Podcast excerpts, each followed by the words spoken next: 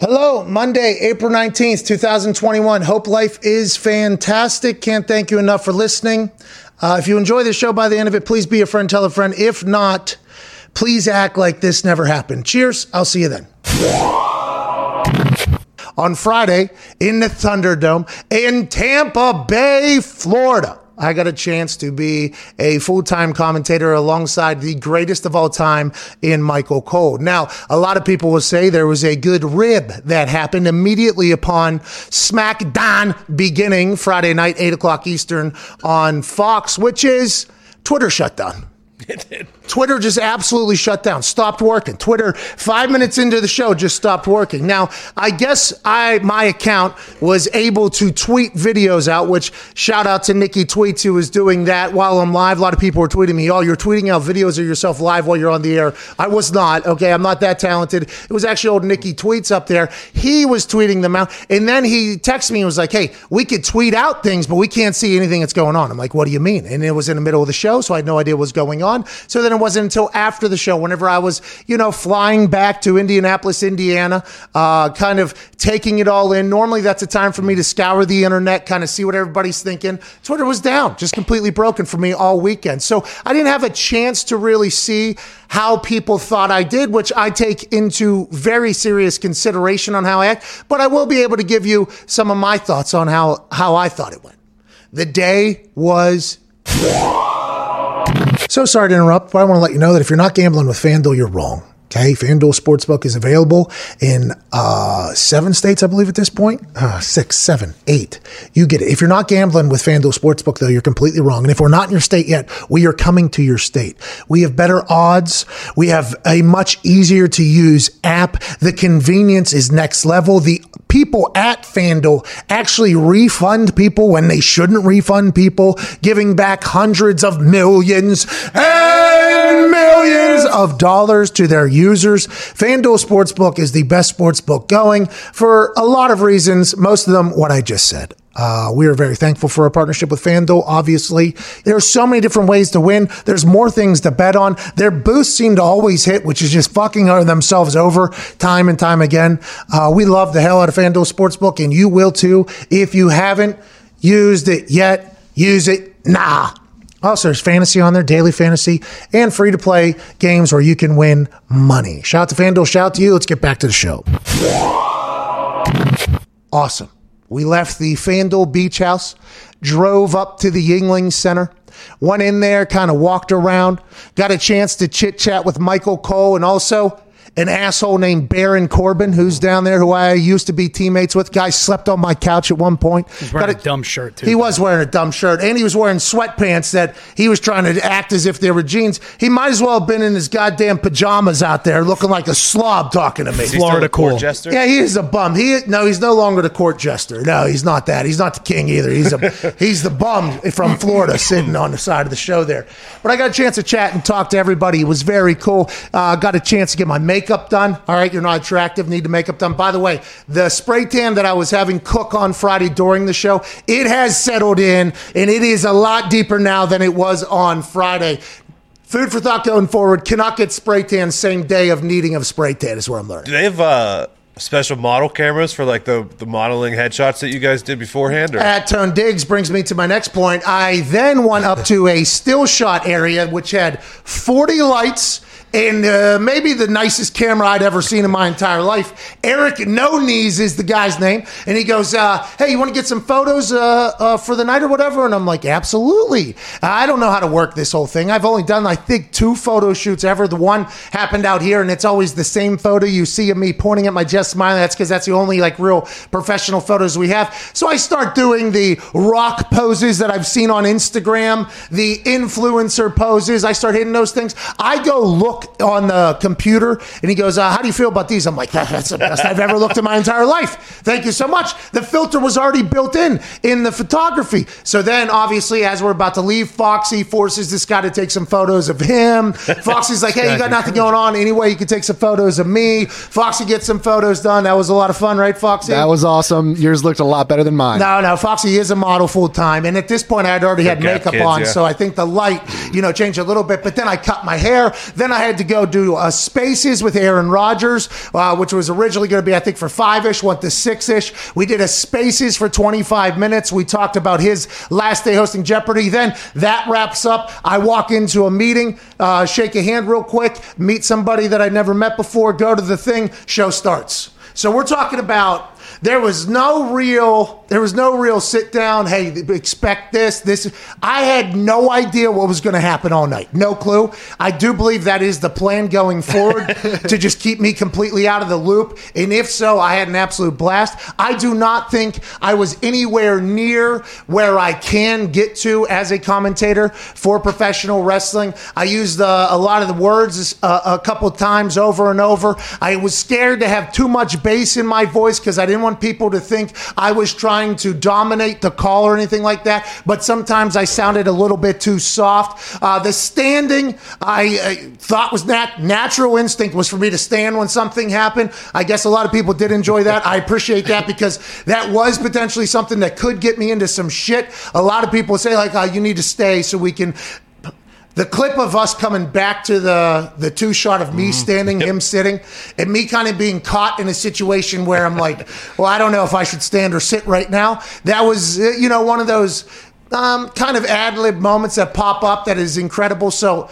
I had a blast. I think I Stunk, but I have a chance to get better. I enjoyed it. I'm very thankful to all the people at the WWE and to anybody that happened to tune in. I couldn't see your Twitter because I was mine was broke. At Tone Digz, uh, weekend in Cincinnati. How are you doing, pal? Yeah, so I went to Cincinnati. Uh, so I just relived or just was made aware of how hectic your Friday was. When I got to Cincinnati, though, and I saw that you were on Spaces with Rodgers um, I don't know, an hour and a half before you were supposed to go live for yep. SmackDown. Bingo. And then I also heard the interview with Cole where you were missing meetings for that. And I was a fucking wild move to just go in there on your first SmackDown Friday and just fucking and just go for it, like just wing it. It seemed like it was wing. And how was how many people at SmackDown knew before the announcement? Uh, nobody. So it was very tight. It was unbelievable how tight this was kept. This entire office knew, never got out uh, for like a week or so before, I think. Uh, uh, that's a long time in the internet, by the way, a week. In the original announcement, and Foxy will have a vlog that comes out, uh, what day? Tomorrow. Vlog, a vlog will come out tomorrow, but behind the scenes. The original announcement was going to come out Thursday night. It was going to come out yeah. Thursday night. We are going to announce this thing Thursday night because had to go get a COVID test and everything. And they figured if we didn't announce it by the time I go get COVID test, somebody could potentially leak it or whatever. It was like, okay, we'll go out Thursday night. Then on Thursday, something happened in the WWE that none of us knew about. It was like, oh, this does not feel like the right move here. So we actually delay it, get COVID tested, delay it. And it's like, there's no way I wake up tomorrow morning and there isn't somebody somewhere with something, and uh, we were able to break it. Very thankful for all the parties involved, and so incredibly lucky to be able to do that thing week in week out. Can I ask how the interaction was with the big man? And- See, he wasn't there. Oh, Vince wasn't there. I know this is a big deal. A lot of people, because once my Twitter came back to life on Sunday, I was able to see some things that people said, and all anybody was saying is, uh, "Can't wait to hear what he uh-huh. becomes uh-huh. whenever Vince is in his ear, when Vince is in his ear, or whatever." And I had to talk about this on Busted Open Radio. I do believe I kind of get a a miss a misperception about me is that I'm not coachable or something like that. Okay, or that I I don't like whenever people you know potentially say things. It, it's not it's not you know that I I'm not. Rich Rodriguez was my coach he might as well have been Bear Bryant whenever he was coaching West Virginia. I don't know uh-huh. what he's like now, but I, I, I enjoy getting coached. Actually, if I if I get coached by somebody I respect, and if I if I appreciate what that person is saying or how they're saying it to me, or if it makes sense and it relates to me, I can appreciate. Because there's a lot of people giving out a lot of advice unwarranted these days when they shouldn't be giving out advice, and there's some people that have done that to me, and I'm like, hey, fuck you, pal. I, I don't I don't need. I'm not. Hey, excuse me. I'm not asking you for advice or whatever. So that has happened at a couple of different situations. And a lot of people assume because Michael Cole got mad at me for wearing shorts, uh, my shorts tuxedo, that I, I, I don't like coaching because he wanted to do it. It was like, no, what I got mad about is I was sitting there for six hours dressed like that. And he was punking me out in front of Dave Batista and Vince McMahon. And I'm like, yo, yo, yo, there is ways to go about this. The way you're doing this is how I like it. So I actually enjoy being coached up. It's why Mitt is actually here because the way Tom McMahon, who was a guy who was like a pretty much a, I enjoy getting coached. I, I do. I am a little bit like, I need to know why, and it has to come from somebody that I would be seeking advice from. That is a pretty big thing. Vince McMahon is somebody who, if he was to say something to me, no matter how he says it, this is a self-made billionaire that turned something into a lo- from a local situation to a worldwide phenomenon. So a lot of people on the internet are like, oh, he's he's not going to be able to handle Vince McMahon the way Vince McMahon talks to him. It's like, if you talk to me the way Vince McMahon talked to me, I'd smack you in the mouth at Boner Garage 124. okay. It's, but it's fucking Vince McMahon. You know what I mean? And also, there's a lot of people at that WWE, especially people that I met on Friday that maybe I hadn't met before or whatever. There's a lot of people over there that if they have advice or something to tell me or something to, hey, think about this, they created that business. So I'm going to listen to these people. Now, there was a bunch of blogs about how they're going to try not to overproduce me and all that shit. It's like, I am 33 years old. I want to let everybody know I, I have not changed. I will not change to my own detriment, by the way. I will not change, uh, but I am very, very open to when people give me critiques on what they think will be better. And I'm like, you know what? Right. 100% right. Let's go ahead and do it. I do that every single day. I'll do that on Twitter, by the way. People will say something. I'm like, yeah, valid. That's actually a valid point right there. I'll do that. So I think that narrative is something that I don't appreciate about me because I feel like it's the opposite. It just depends on who's doing the coaching. In this particular world, I don't get a chance to experience old VKM.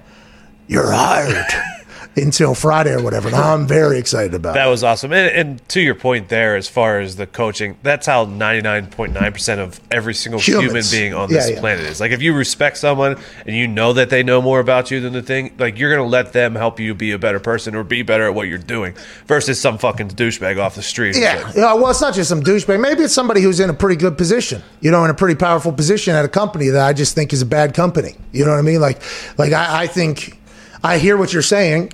But I also know your resume of who you've hired, Yeah. who you've put where, how they've done, how they are doing. I know exactly what you've done. So don't come talk to me as if I'm some idiot because I know some stuff about you as well. It's just, you know what I mean? It's one of those situations. And I think that has been something where there's only been a few times where this situation has popped up. But I think those people have told people, like, oh, uh, he doesn't like being told whatever. It's like, well, he doesn't like being told from fucking idiots. And he's, he, he- what's the the Instagram influencer or all these influencers started posting there for a little bit? The life uh, coaches, the life gurus. They're Gary like, don't see. He was probably one of them. eh, Which, by the way, he is the uh, the. Yeah, guru.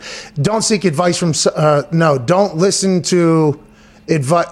Don't Don't do the. don't be Don't be an ass. Don't. don't be deterred by deterred by criticism of someone some you wouldn't seek, advice. from. Yes, there it is. Hey, you've seen it too. Yeah. You saw the meme too. Yeah, live with Gary. Yeah, it's literally. I I don't know if it's just Gary that sent that. By the way, that's like all of them. That's kind of been a narrative about me, I think. And I want to let everybody know that Vincent Kennedy McMahon, if if I could talk to him for ten hours and get information on him, I would. Now, that's not how it's going to go. He's probably going to be yelling at me and saying that I'm potentially doing something that's affecting his show, mm-hmm. and I'm going to digest that.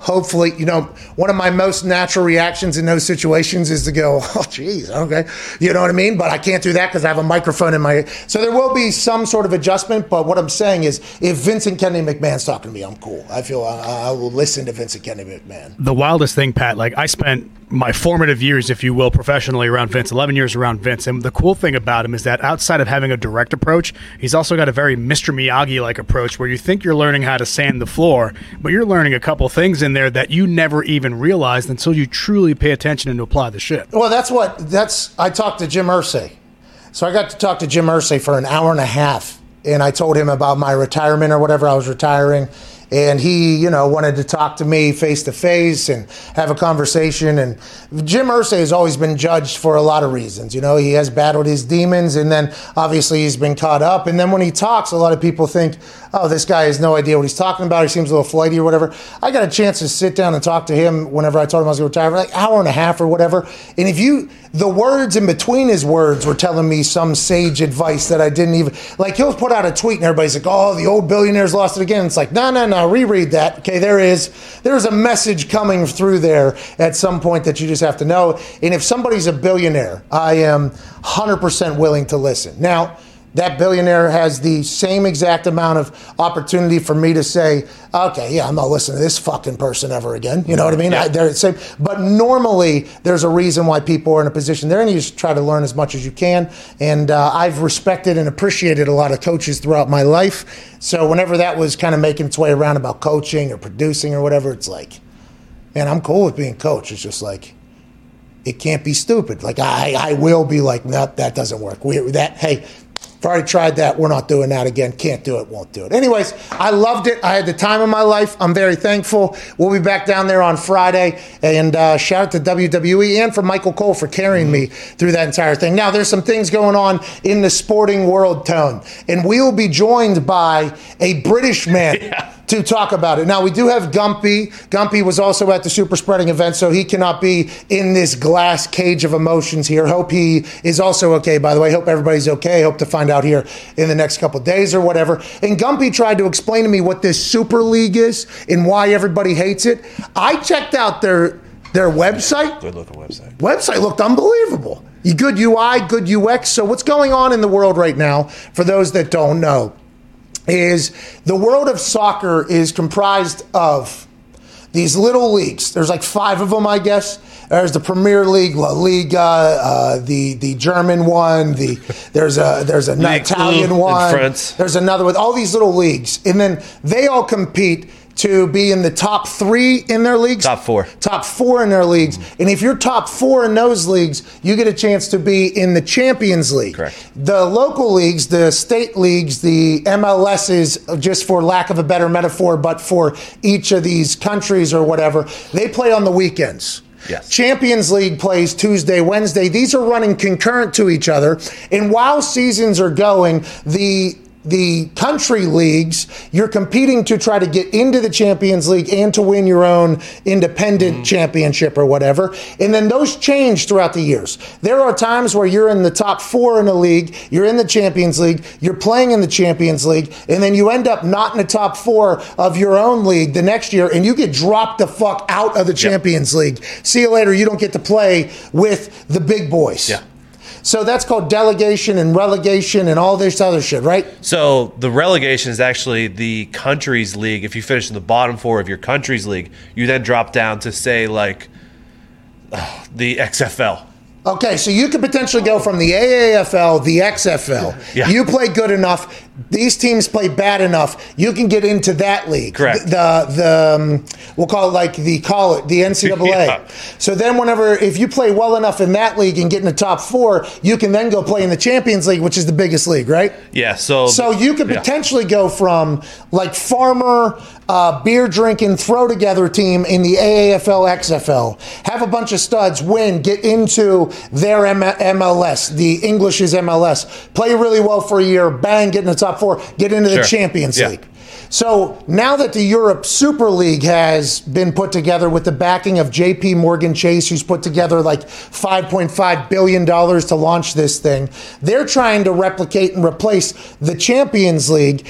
Uh, and they're trying to play on Wednesdays, but they allowed for five spots to be yeah. opened up for, I assume, somebody from each league to come play. This now has caused a massive absolute backlash situation for all of soccer in Europe. This is not a big soccer show, okay? Played soccer, was pretty good at soccer.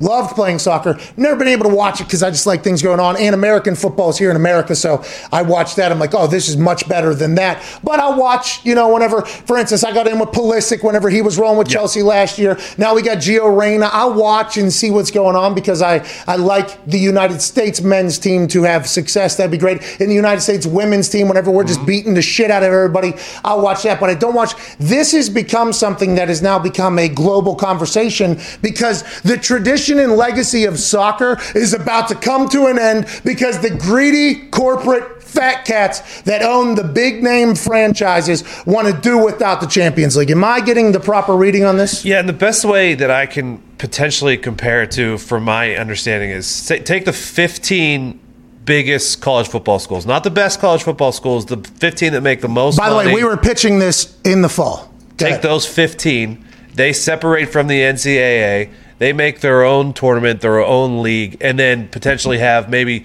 whoever finishes first in the top five left over of the the top five conferences or whatever. Maybe they get to come into the league uh, if they win for the next year, next season, like that. So it's getting rid of like uh, a few years ago, Leicester came from the very bottom. They're supposed to come in last in the EPL. They came in first, so they get in the Champions League next year.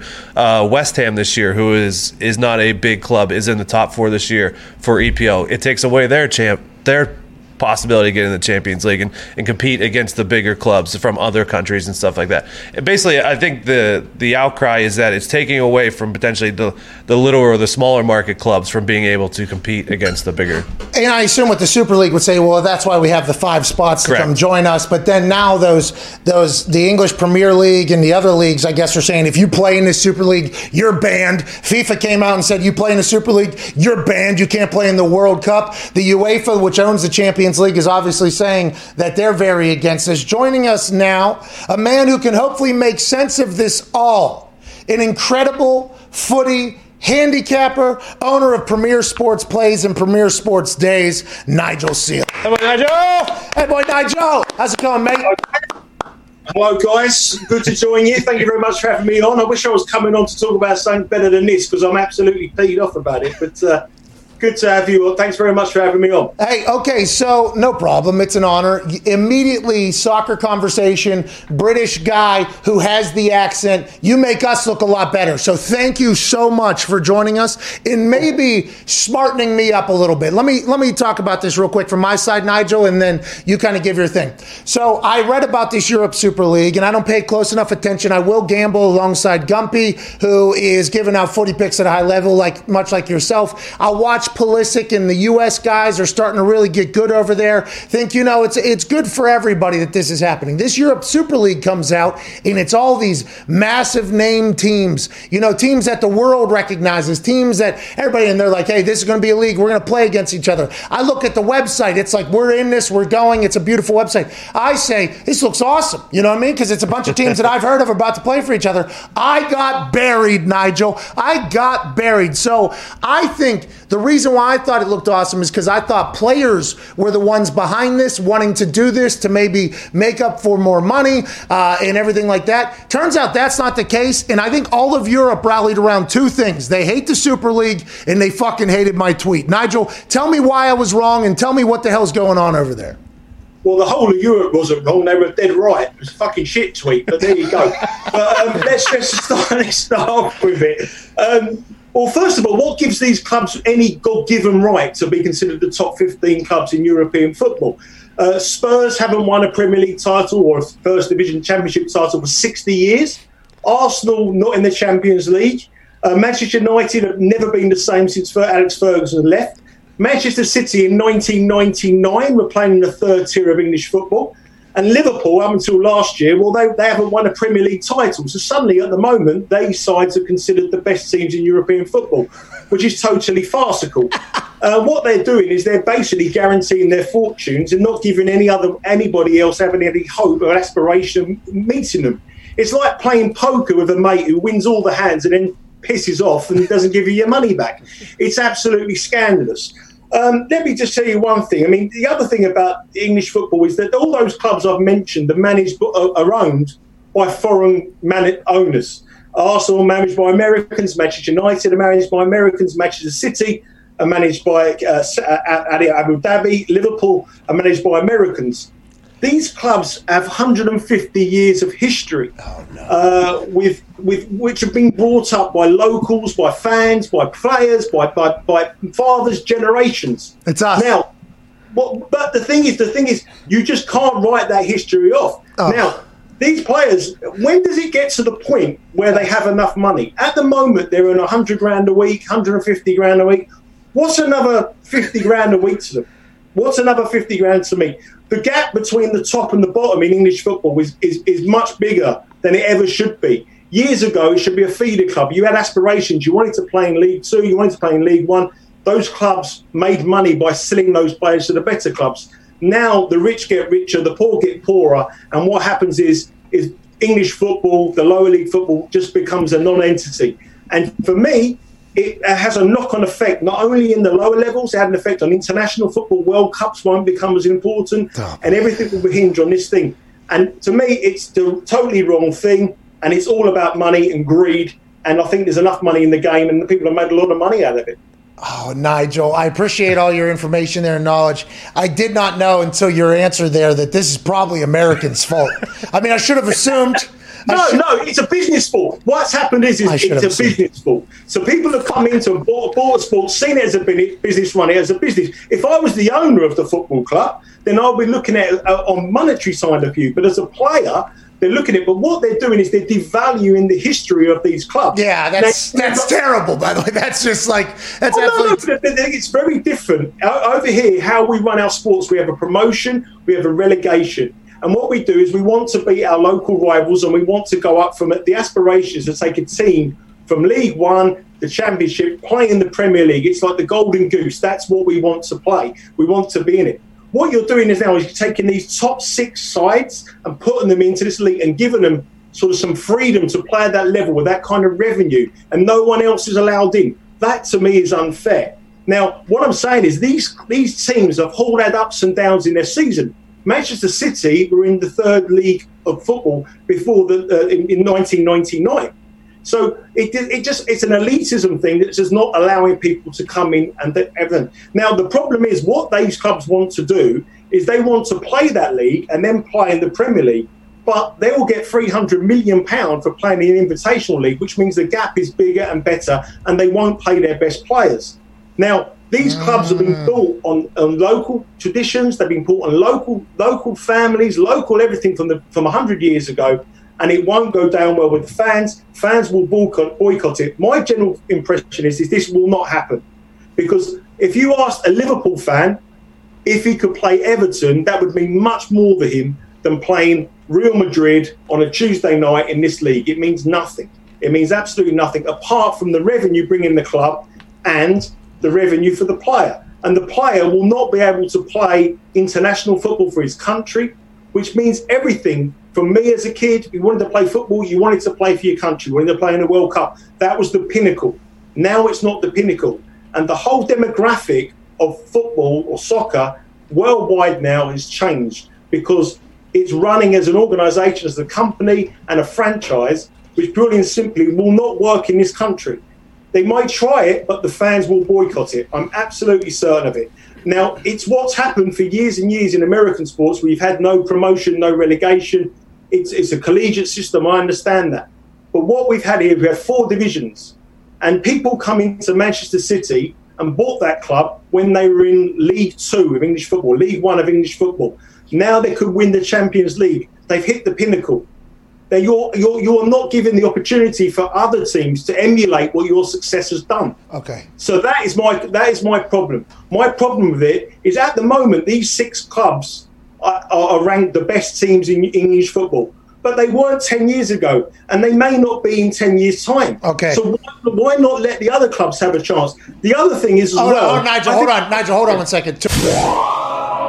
People go through many changes as we get older isn't that right? Oh yeah. Oh yeah for men one of the less fortunate changes is that testosterone production begins to naturally decrease in the body did you know this aj i am aware for most men, it begins around the age of 30, and testosterone production declines by roughly 1% per year. My God. So if you live to 130, you ain't got shit left. No, minus 30. Well, if it starts around 30, this is one of those questions on a test where, you know, begins around 30 and the testosterone production declines by roughly 1% per year. So does it start at zero or does it start at 30? That's the thing. This is where That's- they can get you. It's one of them damn word problems. This is one of those Yeah. problems where you're like, well, wait a minute. Uh, which, can I ask a follow up? Anyways, I was good at those tests because I always viewed it as me versus the fucking teacher. That's right. Okay. I don't know what's going on, but this is me versus you. Fuck you. That's how I, that's how I view. it. That's why friends at Roman have a new supplement designed to support testosterone production. I did not know this. They formulated their own supplements with transparent and scientifically backed ingredients. You hear this, AJ? Roman's mm-hmm. testosterone supplement is for anyone who wants to support their own body's natural function. They formulated their own blend with transparent and scientifically backed ingredients. Getting started is simple. Just go to getroman.com slash USA. Their supplement contains vitamin D3, What? zinc, What? magnesium, What? Mm, maca, What? and ashwagandha in a unique blend designed by healthcare professionals that you can't get anywhere else. To learn more about these incredible ingredients, visit getroman.com slash USA. Roman is offering $15 off your first order and will deliver your supplements right to your door with free two-day shipping when you go to getroman.com forward slash USA. Get $15 off your first order plus free two-day shipping. That's getroman, G-E-T-R-O-M-A-N dot com forward slash USA. That's good news. Let's try that stuff. Okay. I've been looking for that type of stuff. That's good news. Mm-hmm. That's what I want. Now we know. Hey, Roman. Thank you, Roman. Thank you, Roman. Thank you, Roman. To your, your point right there. So, because I was just about to ask, how could they make this better? How can they make the Super League work? Because they're obviously trying to take out the Champions League, which the Champions League has a great relationship, obviously, with the teams because it's ever evolving who gets in there, who doesn't get in there, who's a mainstay, who's not, who's a superstar. That'll think. Is there anything the Super League could do to stick around, or do you think this is a an absolutely dead idea that you don't think anybody will ever get behind? Well, I think the first thing they've done is done a PR disaster from the way it's been. I, I would say, I would say. If they, if they had done this gradually and got people to have the idea and come up with some more planning, then potentially it could work. But every club in the Premier League wants to make the Champions League. If they don't finish first, second, third, they can finish fourth and get in the Champions League, earn money, and they're guaranteed their right. Now, the problem with these clubs is one of the, one of the reasons I feel as well is the pandemic has had a real detrimental effect on these mm. clubs, and a lot of them have overspent. So they've overspent and they've realised they're buying players, they've got new stadiums, they haven't got the money. By getting in the Super League, it gives them 20 years of revenue stream to, re- to reimburse. But what about the poor clubs that have had no fans that rely on 4,000 and 5,000 people? And this is where, and I'm not, I wasn't being critical of the American, uh, uh, the ownership. They're running it as a business, which I understand. If you run your business, I run my business. We all want to make profit from our business. But what they haven't understood is, is, is, the, is the way the English Football League works. Kids at, at 17, 18 play in front of three or 4,000 people. They then want to go up and get a job, and, and their survival is by selling that player to a Premier League club to get a million quid, which will keep them in, in the business for a year and keep that club going. There's 92 football teams, soccer teams in this country the way that we're reading this from the world, you'd think there's only six and there's only 20 teams in the Premier League. It isn't. It's a selling process that goes on. We don't have a collegiate system like America. We don't have that. So these clubs will go to the wall because the players, the, the elite players, will have the money and they'll spend it around themselves and they'll put their, their teams, the feeder teams and younger teams, that will not be able to progress. From a commercial point of view, it's it's it's ridiculous. And from a fan point of view, the fans, honestly, we're a very small country. Going to watch our team away from home, doing a two hour journey on the train, that's what English soccer is about. It's about camaraderie, it's about joining together. This has made it more of an elitist sport. It's about the rich getting richer and, and, and a lot of people going to, to the wall. And that's what we feel very bad about. And I think unless you knew the, the, the whole demographic of the English football leagues, then you would you, it was very hard for someone to understand. But from from your point of view, Pat, I understand it completely. You look at it, go, you've got 15 teams, Real Madrid against Barcelona. Yeah, that's what I was about to say. I feel like the American owner.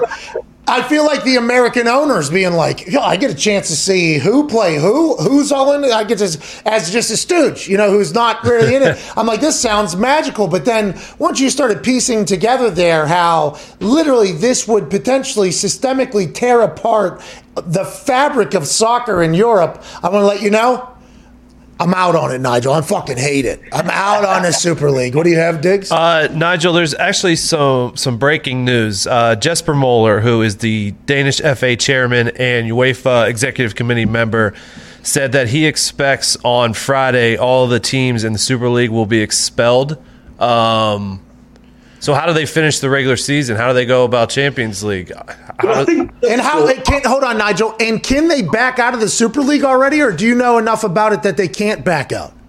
Well, I'm not. The thing is, it's, a, it's an ever, ever evolving news story. So things are happening all the time. Whenever I hear stories like this, the first thing I think of is how do I make money on it? How do I cash? How do I? How do I make? That's all I think about. You know, first of all, as a, I'm a football fan, I don't want to happen. Then I think, how do I make money on it? And my first reaction was, if all these teams suspend all their players for the European Football Championships coming. That decimates the English team. That decimates the uh, the Spanish sides. But the only team that you know, there's no German team in it. Uh, so. So my first reaction was to bet Germany to win the European. By the way, let's yeah, let's hammer that. Let's hammer That's that. the first thing I would do. So I think there's a need. I think there's a knee jerk reaction, and I think it's like a game of chess. That everyone's trying to outmaneuver each other and try to set, make threats. But what this has clearly shown me is that the Premier League has become its own beast. It's made the clubs that really weren't powerful. Like they didn't have so much money. I mean, uh, my parents lived in the street when I was a young kid. They, they didn't have much money. They were okay, but we used to live in the same street as a guy who played football in the in the Premier League. Now the footballers live in a big estate, and they have the, the gas, the gas, the, the gap between normality and, and and these football stars is huge. It's always been that way in America, but it hasn't been this way in this country. And I just think if you're earning one, you're talking about Mbappe and, and Haaland, and they want a million pounds a week to go and, to move to Barcelona. Really, does it make much of them to play a million a million and a half a week? I think as a football player, as a soccer player, you wanted to represent your country. That was what it was here. You wanted to win the World Cup for England. You wanted to win a European Championship. It was it was never about winning leagues, but now it's completely changed. We have this mentality, and I think that if FIFA and UEFA stop these players playing from their country, I think the players will absolutely like that because they have the summer off their, with their families. They can go to the beach. They can go to Dubai. They don't have to play, and then they can come back and play in the in the in the, uh, the, the Super League and get paid an extra 200 grand a week. So it, it, doesn't, that's not something that happens. But I think the only thing that can stop this from happening is fan power. And we've seen this season in the Premier League, and we've seen it across Europe and across the world, how much sport needs fans. Watching these games of Premier League football, hey. I swear, I've watched football all my life. They are shit. And the thing is, the reason they're shit is because there's no fans. There's True. No atmosphere. And we boycott it, they won't do it. Okay, so I like the thought of, hey, we ain't doing it. We're not going. I I hope that is something that happens. Do you think there's a chance? And this is also me being a stooge again, by the way, because you talk about the international play and FIFA banning any Super League. FIFA has not been known to turn down money before, right? Couldn't couldn't um, couldn't the Super League go to FIFA and just say we're the captains now? Isn't that something that could happen, or do you think FIFA, UEFA, Champions League they're all too tight at the hip? Well, I'm sure there'll probably be a deal done in a car park somewhere between FIFA and the owners with a couple of brown envelopes. But uh, I, I, I, I, think I think what will happen is I think it's just a game of chess and, and, and a threat. Um, I don't know how far it would go. I really don't know, but I'm hoping that there come, can be some kind of uh, deal struck. We know this is, could be one of the reasons why the clubs are doing what they do because they don't trust FIFA as an organisation, and they don't, and they want to form their own organisation with the people that they run the clubs running it. But at the end of the day, I mean, it, it's very hard for people to understand. I mean, I, I support Queens Park Rangers in the Championship. And our big game was playing Fulham and Brentford. And it never meant anything to me to beat Manchester United. But as long as we beat that team, that was all that cared to me and my family and my dad. My uncle supported it. and there's this generation. And the only, the prime example that I can give you is Liverpool against Everton.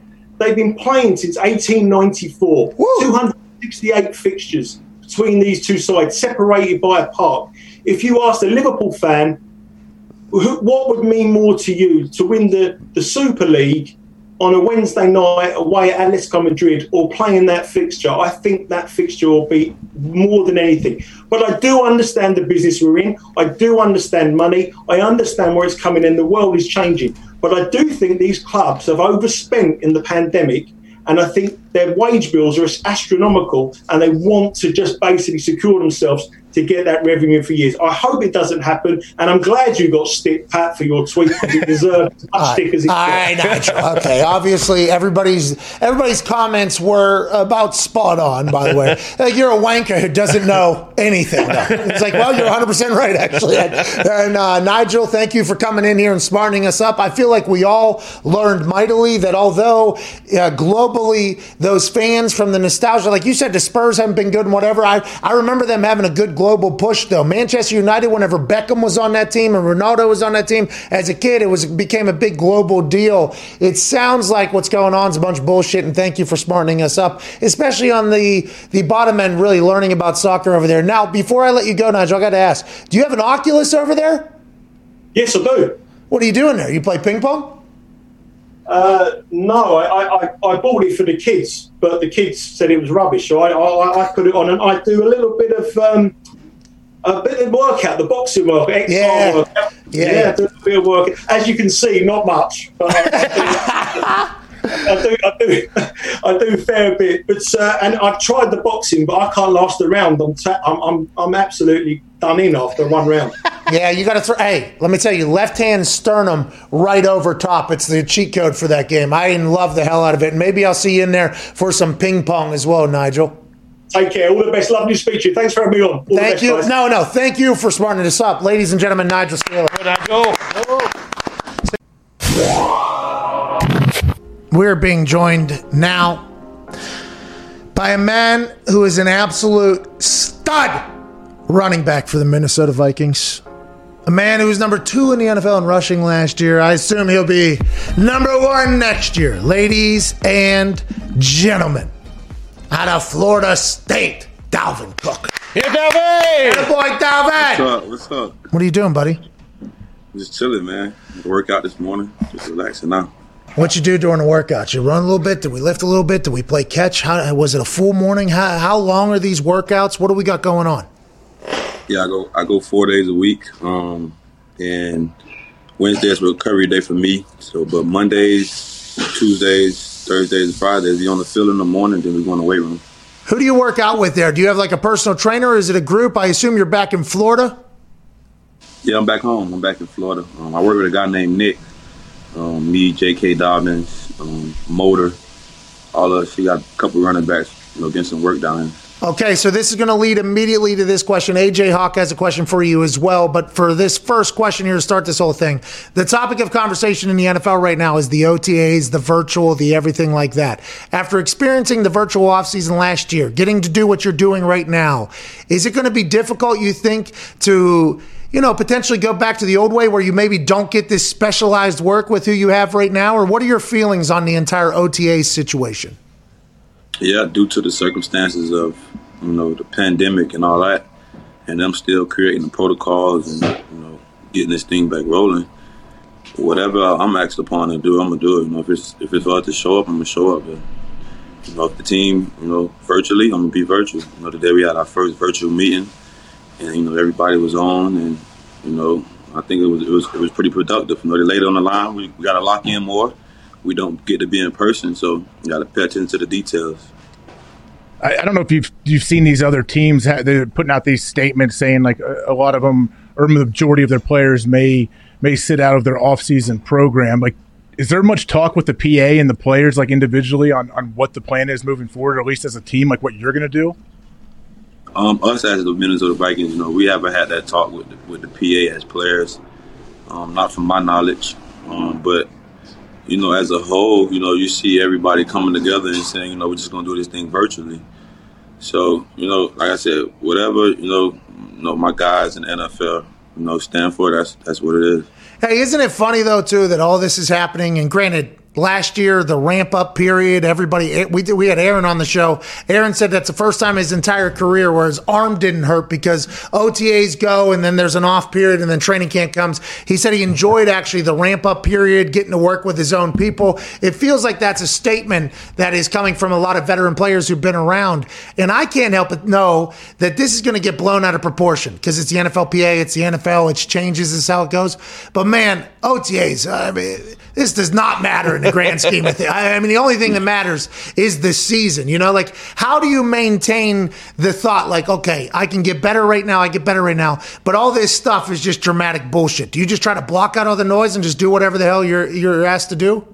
Yeah, definitely. That's my approach. Um, and you know, you got guys like Aaron that's, that's that's up in their career that just need more rest and not not more preparation. Um, you know that they're gonna be ready when they're when they're called upon. Um, but I think you know my my thing is I like being around my teammates. You know, I like I like building that continuity early. You know, I think OTAs and, and things like that. You know, can can build that and can and start that process. So it's whatever with me and whatever we lean toward. You know, I'm gonna be ready to go. How you feeling this offseason? Body feel good? Uh, what do you think at this stage? Is there anything where you're like, you know what, if I get better at this, or or maybe uh, take advantage of this a little bit more with the game changing? Is there any strategy going in the offseason for you, uh, both as a runner and your physical?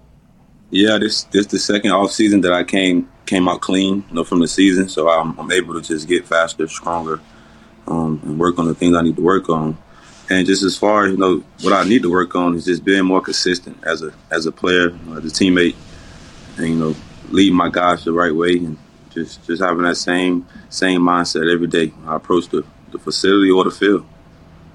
Uh, when when someone's trying to coach up a running back, I guess what can what can they tell you to help? I feel like a lot of playing the running back position, it's it's instincts. Like you feel where the holes are open up. You know how to set up defenders like what can a running back coach do if they want to coach up a young kid in high school and, how he can get better?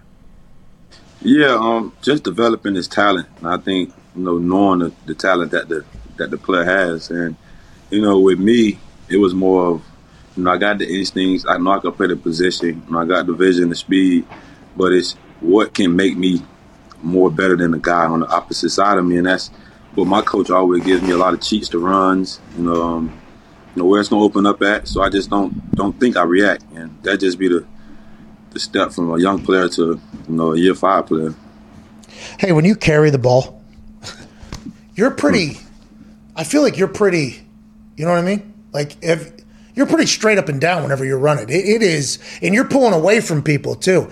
What, do you have to work on the old, uh, or is this just like a fumbler's a fumbler and a guy who can hold the ball can hold the ball? Is that something you have to work on every single day because the ball is the program? is that something you got to work on every day, or is that just something you just naturally do now at this point? Yeah, um, I got a routine that I'm naturally into, and that's you know my coach put me in that routine. My running back coach.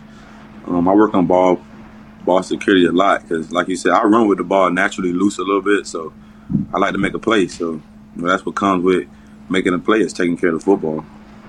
Yeah, when I run, by the way, I'm loose with it too. Just, just while I, I got two runs, had one fumble. I mean, my fumble rate. I, I, would argue I was down. I mean, Ed Hochuli kind of fucked me there, uh, but it definitely counted as a fumble on my record. What do you have, Digz? Dalvin, I don't know if you saw, but uh, this off seasons for everyone's pro days, they were running maybe the fastest 40s of all time. Um, how do you think you would have ran your pro day if you didn't have to have an official time at the combine? Actually, um, you know, that's a that's a good example, you know, for me because at at the combine I ran four five flat, and at pro day I ran in the four four. It's like easy, and it was never talked about because my combine time was so important. So, you know, just coming up in this in this this new generation, I guess, you know, it's, it's beneficial a lot for them guys because, you know, once that clock hit, no matter who said is out there. How do you feel about the draft process in just the entire thing? You were obviously second round pick. Hindsight, everybody would say like, "Oh, should have been a very high first round draft pick." But going into the draft, and because that's the world we're in right now, and probably a lot of guys who potentially are getting drafted are watching this. What was your mindset going in? Did you have any idea what was going to happen? Did you think it was potentially going to be a long weekend? What were your thoughts? I actually didn't know, so I prepared for you know, whatever it was for it to come. But it's definitely a long, tiring process. And then once you get to the combine, now it's time to perform.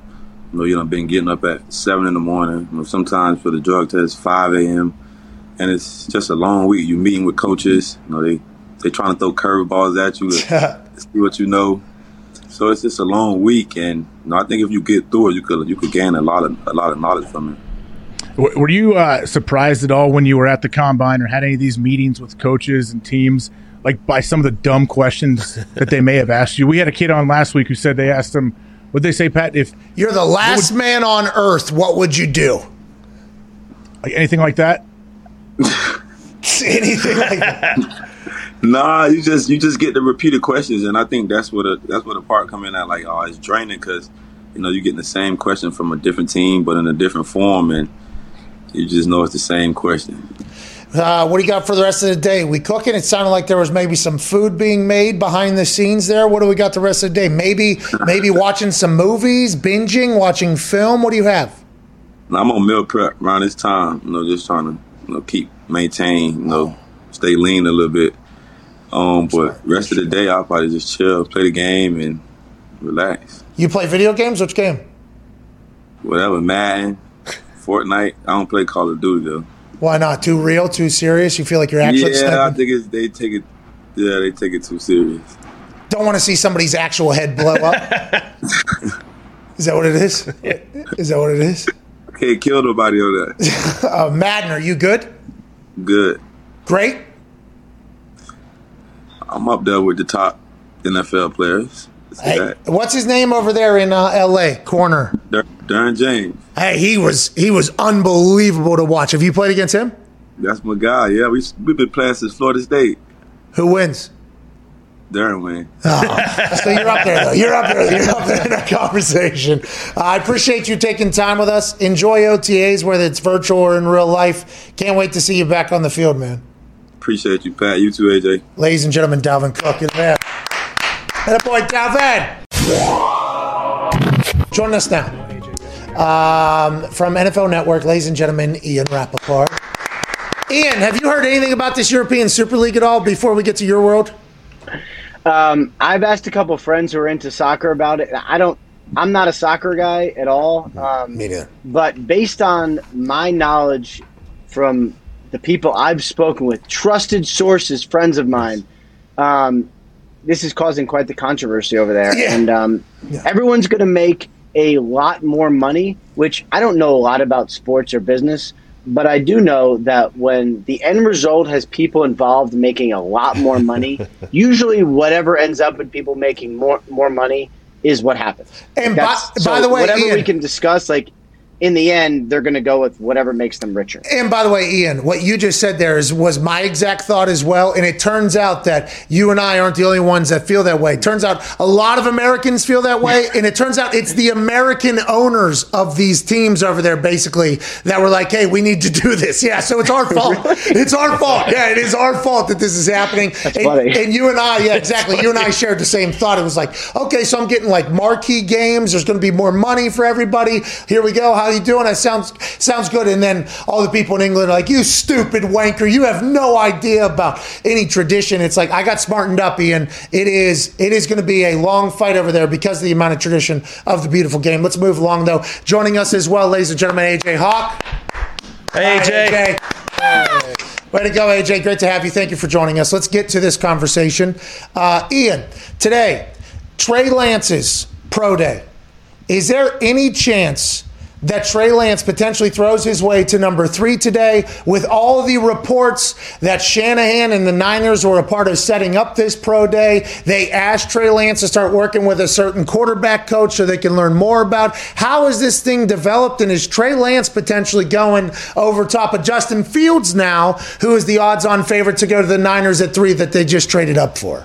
Yeah, first of all, I, I don't know how everyone comes up with the odds on favor, like the actual odds for when a guy would get drafted, the over unders, whatever. Like that's, I'm not in tune to that, but for Justin Fields to now be just the odds on favorite at number three seems wild to me. I mean, because I, I, don't know. I mean, it's Should to be me. number two. I know the organization likes Mac Jones a lot. I don't know for sure it's going to be him, but I don't know what's happened in the last two weeks to make Justin Fields just be the favorite, whatever that even means.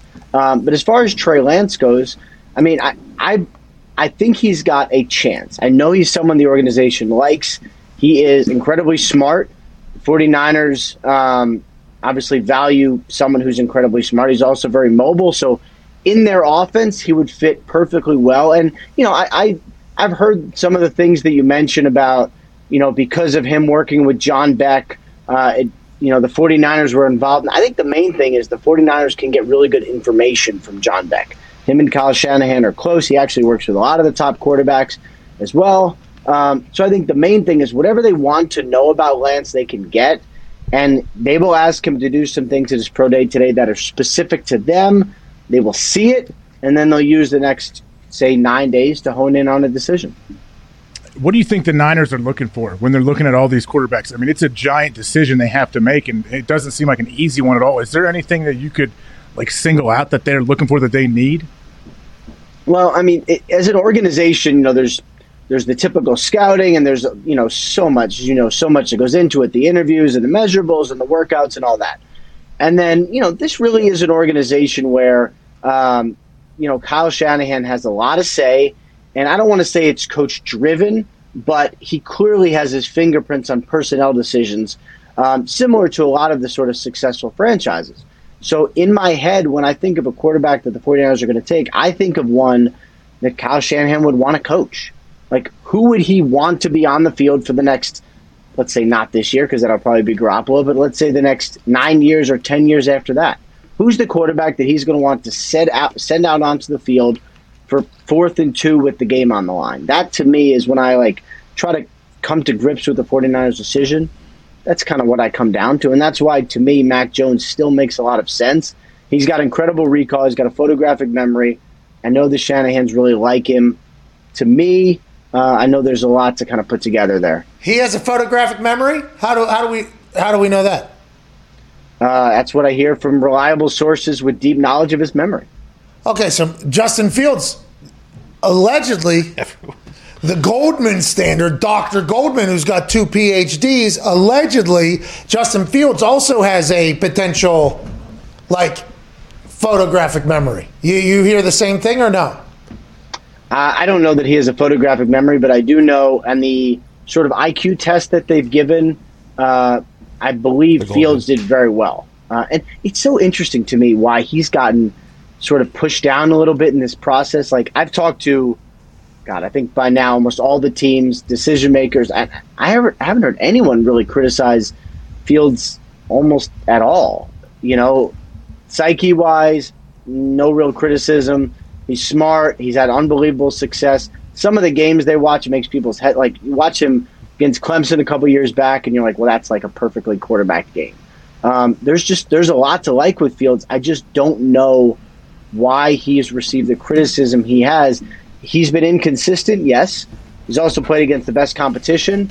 Trey Lance has played in one game, um, which was kind of up and down. So I just I don't know why we all decided that Fields was the one that's going to get all the criticism this time around. Yeah, Trey Lance in his one game in 2021 due to COVID ran for 140 some No, yards, but also threw his first ever college football pick. We're talking Yeah. to Ian Rapoport at Rat Sheet, Rap Sheet, not Rat Sheet, Rap Sheet, Right. uh, host of a once very popular show that will come back after the draft. Waiting we believe pins and needles. Rap Sheet and Hopefully. Friends. We're hoping that show comes back. It was Keep my fingers canceled. It yeah. was absolutely canceled. Uh, Digz, what do you have? Rap sheet. Uh, some say uh, you guys ruined the draft. Some say you guys help it. Uh, are you going to be tweeting out picks before they are announced by Raj uh, next week? Um, I will not. Um, I not only am I not allowed to tip picks, I also don't believe in it. So it's very nice when my philosophical beliefs align with that of my employer. Oh, nice. Um, because to me, like tweeting out the tipping picks is kind of like watching a game live and tweeting it before people have the seven second delay at, at home. You know, it's like let them watch the ball go through the hoop. No You know what I mean? So no like, spoilers. also it's it's really just like a contest with reporters. Like we all can do it, so I don't think it's like that cool, honestly.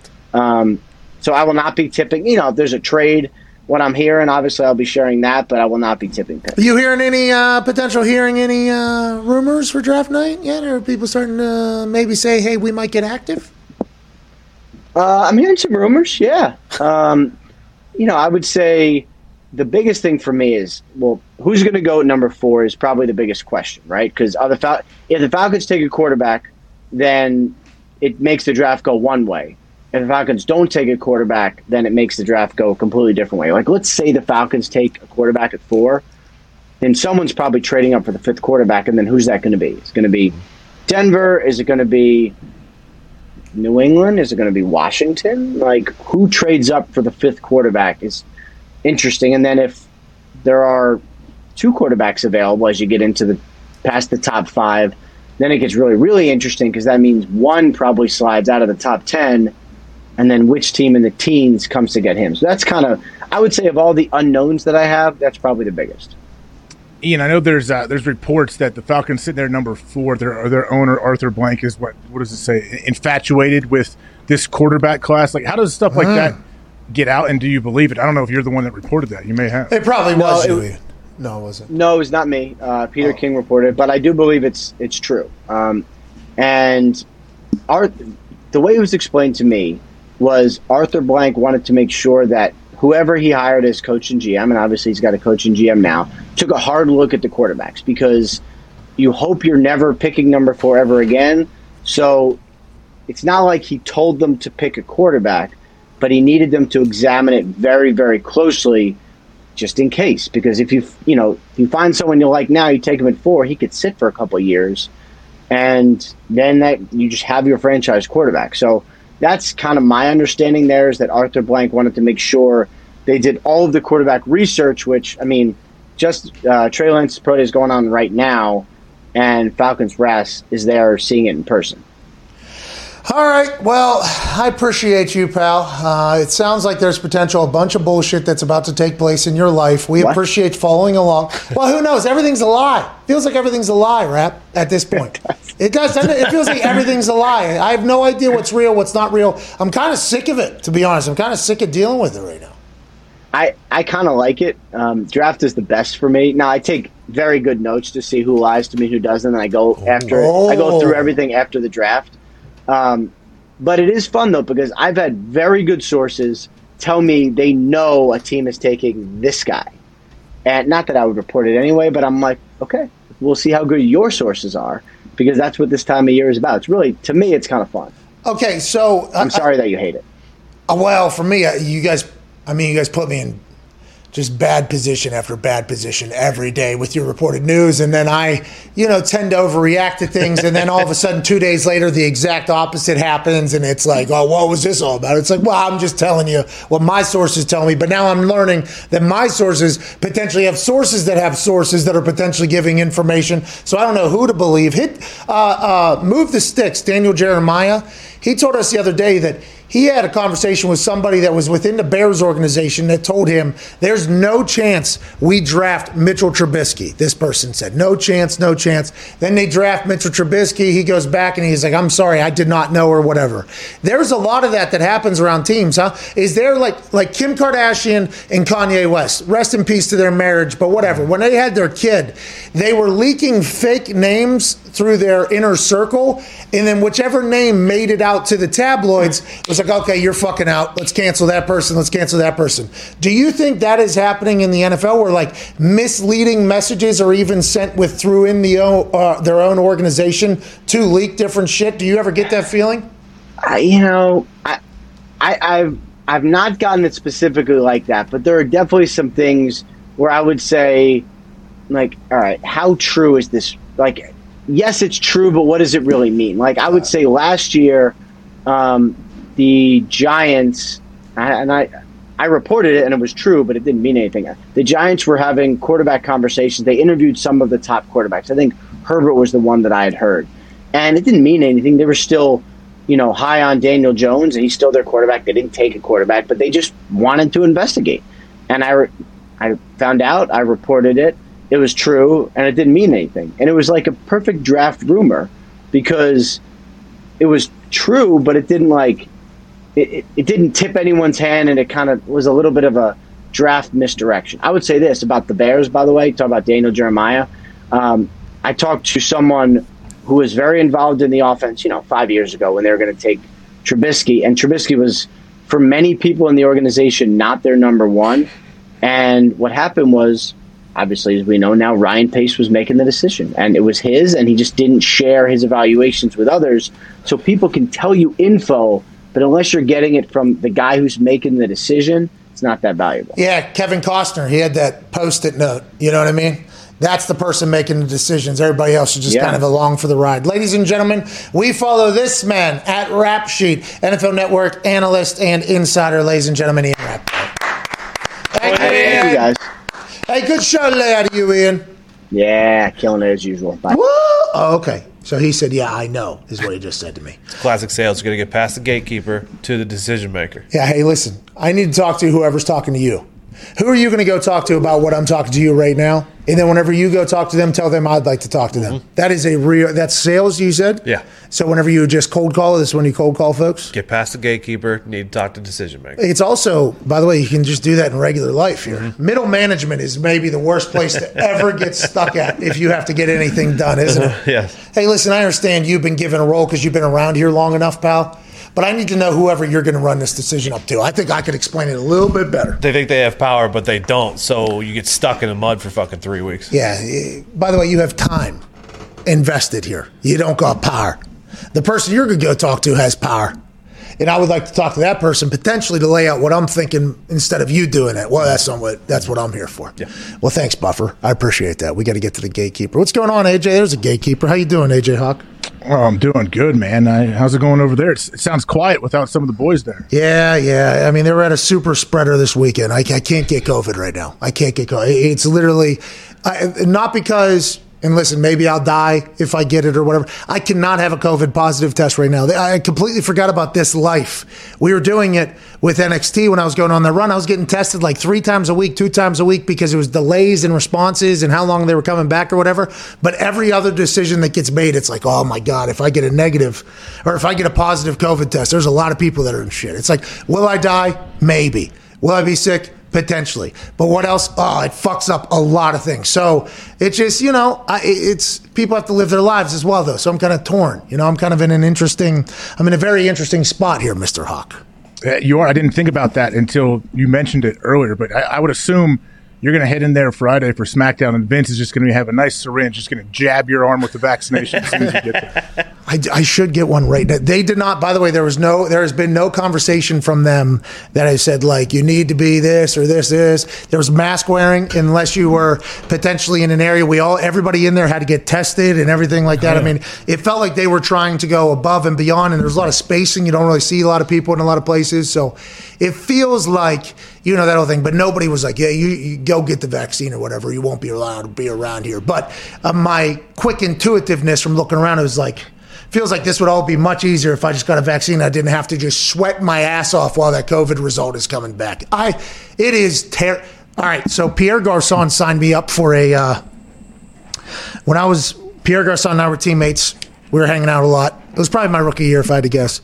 I was driving down the street and I heard via the news that Pierre Garcon had signed me up for like a a free HIV and STD testing uh, like uh, event or whatever, and the people could win a date with me and Pierre Garcon if you go and take one of these tests or whatever. It was I'd learned about this via the radio while it was on. I was like, "What are we signing up for here?" He was like, "Oh, it's uh they're doing a free test. They want to help people promote getting tested and everything like that. We're doing it for free or whatever." And For it- HIV? it was for HIV and for STDs. It was for AIDS, Okay. HIV, and for STDs. It was just basically like a hey, come get tested type initiative. Which, by the way, I'm for. Like, hey, I'm all about it. And uh, I said I didn't know about this. You, oh, they didn't tell you. I was like, no. He's like, oh, they were supposed to tell you. That's on me or whatever. I'm like, like, okay. So I go down there, I walk in there, and they're like, Pierre and Pat are here, and there's like a round of applause. They're like, they will now go get the, uh, get tested, and then they will come back. Okay, so we walk out a door. There's this entire event happening. I get tested. It's like a 10 to 15 minute thing where you got to like wait to see if you have something inside of you that would lead for them to have to do more testing potentially. So that 10 to 15 minutes, I'm thinking to myself like, oh, I, I maybe, I mean, God, may, I mean, I have no idea. I don't think so. But then you walk right back in mm-hmm. to where all these people were, and it's like, okay, you you get like this card basically that says like, hey, I don't got it or whatever. You know what I mean? It feels like every single time I get tested, I'm scared to death. I'm like, maybe I do, maybe I do have it, and then when it doesn't, it's like, thank God. So.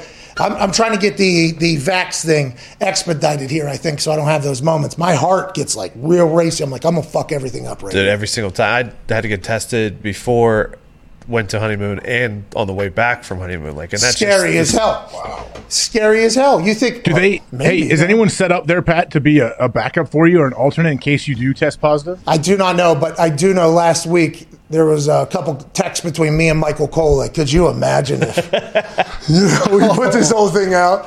It would be it would be a nightmare, I think. So I don't know. I- I'm not going to be in that position. I will go back to full hermit life, which is basically what I live, and I just have to be smart here for the sake of everybody. And I know people got to live their life. I just have to make sure I am kind of in a bubble for at least a little bit until I get the uh. Makes sense. When is uh you- you're down in Florida doing SmackDown? When are they letting fans back in? We know we've seen other events with them. Yeah, WrestleMania had 25,000. I don't know. I'm not privy to any of those conversations. They, they don't really tell me anything, by the way. It's just like, need you here at this time. Makeup's there. Your face doesn't look good. Haircut's there. Fix that whole thing. Uh, I got to go do a Spaces with Aaron Rodgers. I'll host it, by the way. I thought he was hosting it. Here's some questions you can ask him if you'd like. They emailed me. Okay, I'll read these word for word, I guess. Then I got to go back down downside, and then it just kind of started. So I don't know anything. I know absolutely nothing, but I do know the Fauci ouchie would probably make me not be as sweaty for the, the results of that test. Do I still can I still can I still fail a COVID test if I get the vax? I know you could still get COVID potentially. It's like 95% or something like that. So 95% effective. So You might not have to get tested if you like get the vaccine. The PGA Tour just said that if got, they're encouraging players, I guess, and caddies, and if you get vaccinated, then they don't have to get tested like week of the event.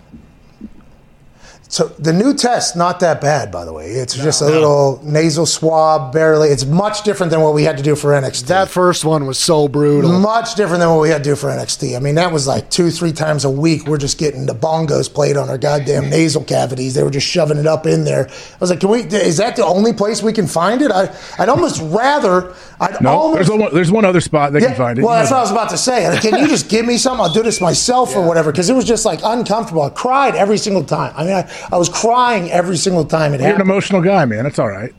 Well, it's not just because that, because I think they actually pushed the tear ducts whenever they were up in there, like testing on thing. They're like, get the tears out of his face or whatever. So the new test is not bad at all. But man, the worry of, oh, it's going to be a positive, I'm going to ruin everything is very real. And the old ones used to be a full two day wait, and that that was the worst. Yeah, two days of like, oh, I'm gonna fuck this up for sure. it's gonna bring. We actually land. We didn't get results back before we got on the plane one time. We landed. Yeah, it could have been a waste of like twenty five, thirty thousand dollars. We landed, and then literally as we land, we get an email. It's like, you are good. It's like. Thank God. This could have been a no. That's why we started getting it two, three times a week because we didn't know when the results were going to come in. Thank you so much for listening. I hope you enjoyed it. Hope we got good conversations out of uh, our guests. We hope you felt as if your time spent here was worth it. I have no idea what the future holds for this show. Hopefully, it does well. Hopefully, we continue. If not, I can't thank you all enough. Uh, please be a friend, tell a friend if you like this. If not, see ya.